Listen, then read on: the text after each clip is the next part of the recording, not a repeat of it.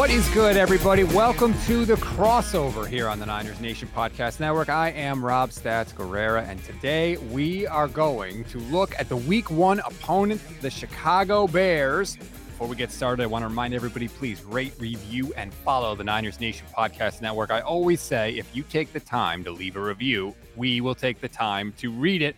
I'm joined today by Lester Wiltfong of Windy City Gridiron. Lester, I have not spoken with you since Justin Fields was drafted. You were overjoyed that night, as I recall. Are you still feeling that way? Yeah, I mean, pretty much the entire team was fired up at WCG that we got an actual franchise-worthy quarterback. Now, of course, he's got to do it on the field.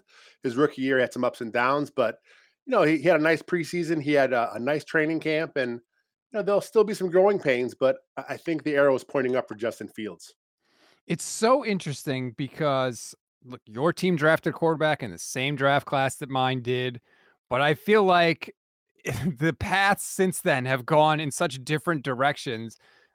The way the 49ers have handled their quarterback situation, it's crazy. What is the feeling from Bears fans? Do they like that Fields played all last year? What's the feeling with how they've handled him? It's funny you mentioned how you guys have handled your guy. It reminds me of something the Bears would do. It just was like it's a very clumsy situation over there in for you guys. And as far as the Chicago is, I mean, everyone was split. I mean, the Matt Nagy plan was a horrible plan to start. You know, it's like he thought he had Mahomes and Alex Smith when he had, you know, Andy Dalton was the guy. And Andy Dalton was not established in the scheme. He was not established on the team at all. You know, so it was just a bad situation. I think if all things being equal last year, if he would have let them compete, I think Justin Fields probably would have, you know, actually taken that job from him at some point. But, you know, it was good he got the experience. Like I said, you know, there were some ups and downs a season ago, but, man, the highs were pretty high last year for Fields. Okay, let's get into that a little bit. Obviously, they're going to face the 49ers this weekend. What I remember from last year is Fields struggling a little in the passing game, yeah, but just running all over the place. I think he had over 100 yards on 10 carries. How much of what he did last year do you think we'll see this year? Do you think we just throw it out totally? I think a lot of it is good for him as a rookie. I mean, he needed that experience under his belt, but as far as the way he was used in the offense, forget about all of that. Last year, he was very good, like among the league leaders when he was out of the pocket throwing the ball. He was among the league leaders when he was throwing with play action. He was among the NFL leaders when throwing deep. Those are three things Matt Nagy did not let him do at all last season. This year, the offense is designed around him. It's a Shanahan-esque offense. You guys are very familiar with that. Bootlegs, rollouts, play action. There'll be some deep shots from time to time. So, you know, Luke Getsy is making this his offense. I'm talking about Justin Fields. So, like I said, as fans, we're all excited what's going to happen here with Justin Fields moving forward. When I look at this matchup, on paper, it seems like the 49ers are going to be able to pressure the hell out of Justin Fields. I mean, it's good that you mentioned he can roll out and use mobility because I see such a mismatch between the Niners front seven and the Bears offensive line. Is that fair? Yes, definitely fair. I mean, the Bears offensive line, they still don't know who they're going to start. I mean, right now it looks like it could be Sam Mustipher at center again. Lucas Patrick broke his hand. He has been practicing, but there's been no word if he's going to play center. If he doesn't play center, he might play right guard. Tevin Jenkins has been playing right guard, but if Patrick starts at right guard, then he goes to the bench. They have a rookie at left tackle and Braxton Jones. And then, of course, they have Larry Borum at right tackle. So, you know, there's some young question marks up front for the Bears with the only guy that's really established is Cody Whitehair at left guard. But Cody Whitehair's coming off a really bad season last year. So there's some question marks up front for the Bears. They're going to rely on the scheme to kind of, you know, really help protect the quarterback. Darnell Mooney, I mean, he flat out said Justin Fields is going to make teams pay, specifically the team we play in Week 1. Do you get the sense from what you hear from Fields that he does have a little bit of a chip on his shoulder when it comes to the Niners? He's a competitor, so I'm sure he does. When he's had a chance to talk about it, he always downplays it. He says he's glad he ended up in Chicago. I mean, that's pretty much all he'll do. He's not going to be a guy that takes shots at the team or anything over there. So, you know, as far as him and Mooney, they have a great connection. They're really good friends off the field as well. So Mooney's going to always have his guys back.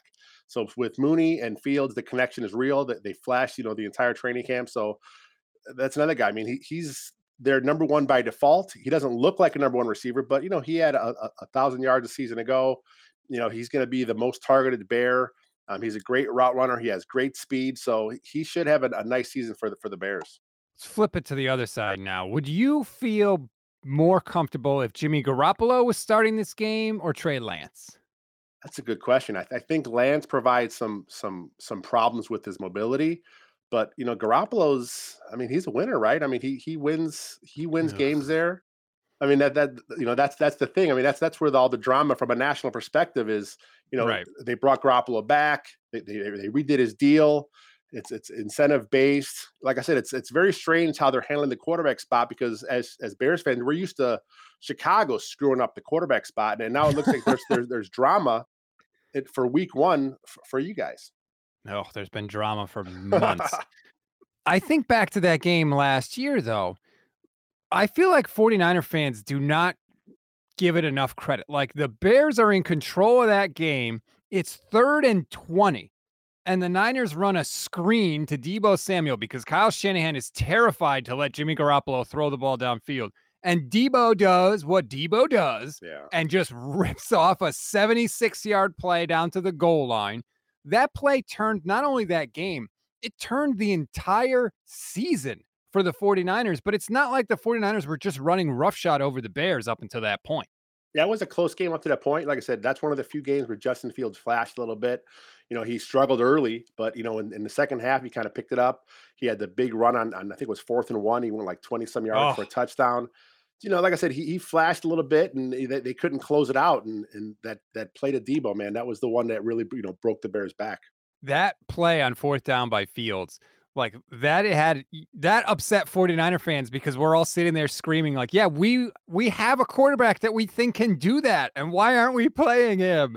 I just watched the replays this week. Like, that is just a freak special play. He had another play where Fred Warner like blitzed and was pretty much like untouched coming at him, and he spun away from Warner. There are going to be a good number of 49er fans wistfully watching Justin Fields, because there are a lot of 49er fans that wanted him to be the pick at 3. Yeah, I mean, I thought he was going to be the pick at 3, and you know, like I said, like Fields, I'm glad he fell to the Bears. You know, it just was a very strange situation. Mac Jones, a lot of rumors at the time. I know at the point when the Bears made their pick and they moved up to get Fields, as Bears fans, most of us thought they were going up to get Mac Jones, just because that's Bears. That's what the Bears would have done, you know. And the fact that it was Fields, we have a dynamic athlete with a big arm, you know, very accurate in college. You know, he has all the intangibles you want. You just got to put it together. So from a defensive perspective, how are the Bears going to attack the 49ers? Because I don't like playing new head coaches in week one, because there's no film on them. I know that you can go back and watch the Colts, but it's different personnel. So how do you think defensively the Bears are going to attack the Niners? You know, it's a Tampa 2-esque defense. I mean, it's not the same, you know, the same defense that they had back in the day with Lovie Smith and those guys, but it's a similar scheme. They do a little more different stuff on the back end, but, you know, they want to keep the ball in front of them. They want to make, you know, just like they did back in the day, they want to make the offense make mistakes. You know, they're really high on punching the ball out. They had Charles Tillman in camp. You know, he was teaching the punch out. You know, peanut punch. The peanut punch. I mean, this is the philosophy that Coach Eberflus brought over with him, and as Bears fans, we love it, because it's the Lovie Smith, Rod Marinelli, that same era. You know, they track loafs. They expect you to go 100% at all times, practice game, whatever it is. And if you're loafing, you're caught loafing. You know, you're called out. You know, it's the hits philosophy. You know, so it's they expect, you know, excellence from that defense. It's going to take a little while, because like you said, there's a lot of guys there it's different to what he had with the Colts, a lot of young players. The secondary is young, but there are some talented players on that defense. If there's an area of the 49ers offense that's vulnerable, it's definitely the offensive line. Do the Bears have the pass rushers to take advantage of a potentially suspect 49ers offensive line? Well, I think your tackles are pretty good. I think your issues are more in the interior. And we don't know what the Bears have in the interior. They signed Justin Jones, a free agent from the Chargers. You know, he played a little bit in preseason. You know, he's got a good first step, but, you know, they signed him to be the 3-tech tackle. We don't know if he could be that guy. I mean, he's not Tommy Harris. You know, he's not that, you know, Warren Sapp. So we'll see what he can do. But, you know, as far as pressure up the middle, I'm not sure the Bears have that. I mean, it'd be nice if they could take advantage of the problems that you guys have, but I'm not sure about that. But as far as off the edge, Robert Quinn's there. You know, he has a lot of sacks. Al-Quadin Muhammad, he brought over from the Colts. Travis Gibson, I think, had 7-8 sacks last year. So they got some guys off the edge, but it's up the gut where I think they're going to have some problems. I know in San Francisco, Jalen Johnson's comments were taken by some to be kind of a little bit of trash talk towards Trey Lance. He said he's going to have to prove himself. He kind of, pointed out like Trey can run, but he's going to have to prove himself to me. Is he kind of a trash talker, or was that just more kind of like a honest assessment of where things are? I think he's very confident in his skills. This is his third season. He's improved, every year he's been in the league. He's looking to become one of the top corners in the game, and he thinks that of himself. I mean, whenever you talk, whenever he has interviews, he talks about that. He wants to be one of the top corners in the game. Last year he started following guys, right to left and in the slot. I'm not sure how much we'll see that with the new regime, but Jalen Johnson is supremely confident in his abilities as a corner. I like a guy with a little swag. Why not, man? You got to have a little confidence to play this game. And let's be honest, Trey Lance, he's got 10 quarters under his belt. He kind of does have to prove himself. Yeah, I mean, it's true. It's going to be interesting. I mean, I liked him coming out. I thought he was a good prospect. I was a little shocked he went where he went. Like I said, man, it's just a weird situation you guys got over there. But I think he's going to be a really good quarterback once he gets things established, if he's allowed to really thrive in that offense. If I told you right now you could trade Justin Fields for Trey Lance, straight up, you do it? Probably not, just because I think I've seen more on the NFL level from Fields. I think his college pedigree was a little higher than what Lance had. And like I said, it's just he's at a nice training camp. I mean, I had a chance to go out there and watch him a few times. That Browns game, yes, it was preseason, but he executed the offense flawlessly. This Luke Getsy system, man, it's so refreshing as a Bears fan to not see Matt Nagy's, constant curl routes short of the sticks every single play, stagnant routes. He's not, there are no pick plays. Nothing's on the move. Luke Getsy's bringing this offense over, and he learned it from Green Bay. It's the Shanahan-esque system, and I've always loved that scheme. Yeah, it's nice to get the quarterback on the move, use play action passing, and get guys kind of in open space. It is refreshing because God knows in San Francisco, I've seen some bad offenses over the past 20 years. And I know you have in Chicago as well. Well, I'm rooting for Justin Fields. He seems like a great kid. I hope he doesn't really do particularly well on Sunday, but that's just me. The spread is Niners by 7. What do you like in this one? I think the Bears could cover. I don't see him winning the game, though. I think the Niners are just too good of a team top to bottom. Yeah, they have a couple issues here and there, but the Bears are in a reset mode. They understand it. But with this being week 1, stranger things have happened. So if the Bears are going to steal the game, they're at home. This could be the time to do it. I've said it all week. I want the Niners to get up double digits early. The longer you let the Bears hang around, they start to believe, and Fields is good enough that if they only need 1 or 2 plays, even if the Niners do everything right, he can still make those plays. That's what makes me nervous. I'm a little nervous who he's going to throw to because we haven't seen his full complement of receivers the entire offseason. Pringle's just not coming back. Velus Jones is still hurt. It's pretty much been Mooney and Kmet. We got to see how everyone else works in there because, it's a lot of unknowns at the receiver spot too, but this is the offense. So the offense is there is no top guy. I mean, it's going to be Mooney, of course, because of the volume, but they want to spread it out. Equanimius St Browns and have some chances, Pringle's and have some chances. They're going to do a lot of stuff with the tight end with Cole Kmet, and they're going to try and run the ball as much as possible with David Montgomery. Going to be a Mooney on Mooney game. Charvarius Ward likes to go by Mooney. He's probably going to be matched up against Darnell Mooney all day. And who has the edge in that matchup, in your opinion?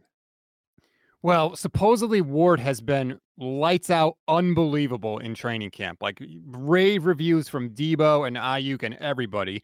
Now, he was banged up a little bit. He should be back in this one, but he's the 49ers' big free agent addition. He was like their prize of the offseason, the only guy they really spent any money on. He was desperately needed because their cornerbacks are not the deepest. So he's supposed to be their number one. Like you got him to lock down the other team's number one. I think it'll be a nice test this week because I think Darnell Mooney is an underrated receiver. He is. I mean, the thing about him that a lot of fans don't realize, he's such a crisp route runner. And this guy, I mean, he's a nonstop worker. He puts the work in the entire year. You know, him and Fields, they did a bunch of stuff in the offseason together. You know, so he wants to be great. And then he talks about it. That's why I said he has Fields' back, but he wants to be that elite type of receiver. You know, I mean, he's 5'10", 180-ish. I'm not sure if he'll get there, but, as far as the swagger, he has that as well. That's what I like a receiver. I'm a child of the Terrell Owens generation, I guess. So yeah. I like a little swag. Lester Wiltfong from Windy City Gridiron, thank you very much for the time. Anytime. Thanks so much.